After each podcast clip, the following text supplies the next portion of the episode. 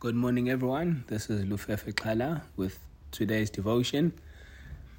The 27th of April in 1994 was the first time all South Africans, regardless of race, were allowed to vote in the national general elections of the country.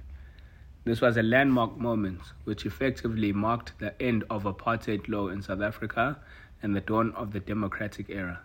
Hence, we commemorate the public holiday on this day. In a sense, this was the parting of the Red Sea and the walking away from slavery and oppressive rule into freedom, as in the Exodus account for the Israelites. If you are familiar with the Exodus story, you realize that as God is leading his people of Israel into freedom, they fall into the trap of making freedom out to be about their own will and not what the Father has for them. In the book of Ecclesiastes, it says, There is nothing new under the sun and we tend to find ourselves falling into the same trap with democratic freedom and make it about our will, our hopes, and our dreams. Freedom is like water. In the Father's hands, the riverbed and banks are established, and the river is formed, and it can flow. Without the guiding hands of the Father, it has no direction, no flow, and is dispersed in all directions, seeps into the sand and soil around it, and the water disappears.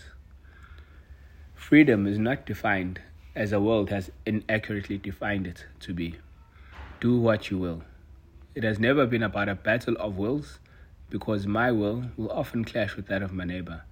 But true freedom is putting your hand in that of the Father's as a child. I am fortunate enough to live close to my children's school, and I often walk my youngest to school. We walk hand in hand all the way to the school gates. She would put her hand in mine because she could see that at what we call crazy hour, the roads are tricky to navigate and cross. With her hand in mine, though, she has the freedom to jump around and pick flowers and take her eyes off the road and not fear what could be coming at her from off the street. True freedom is not complete if it is only seen outwardly, but it is something that is expressed from the inside outwardly.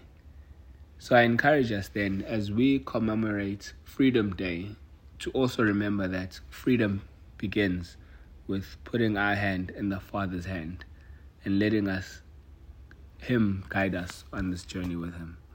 Have a great day further.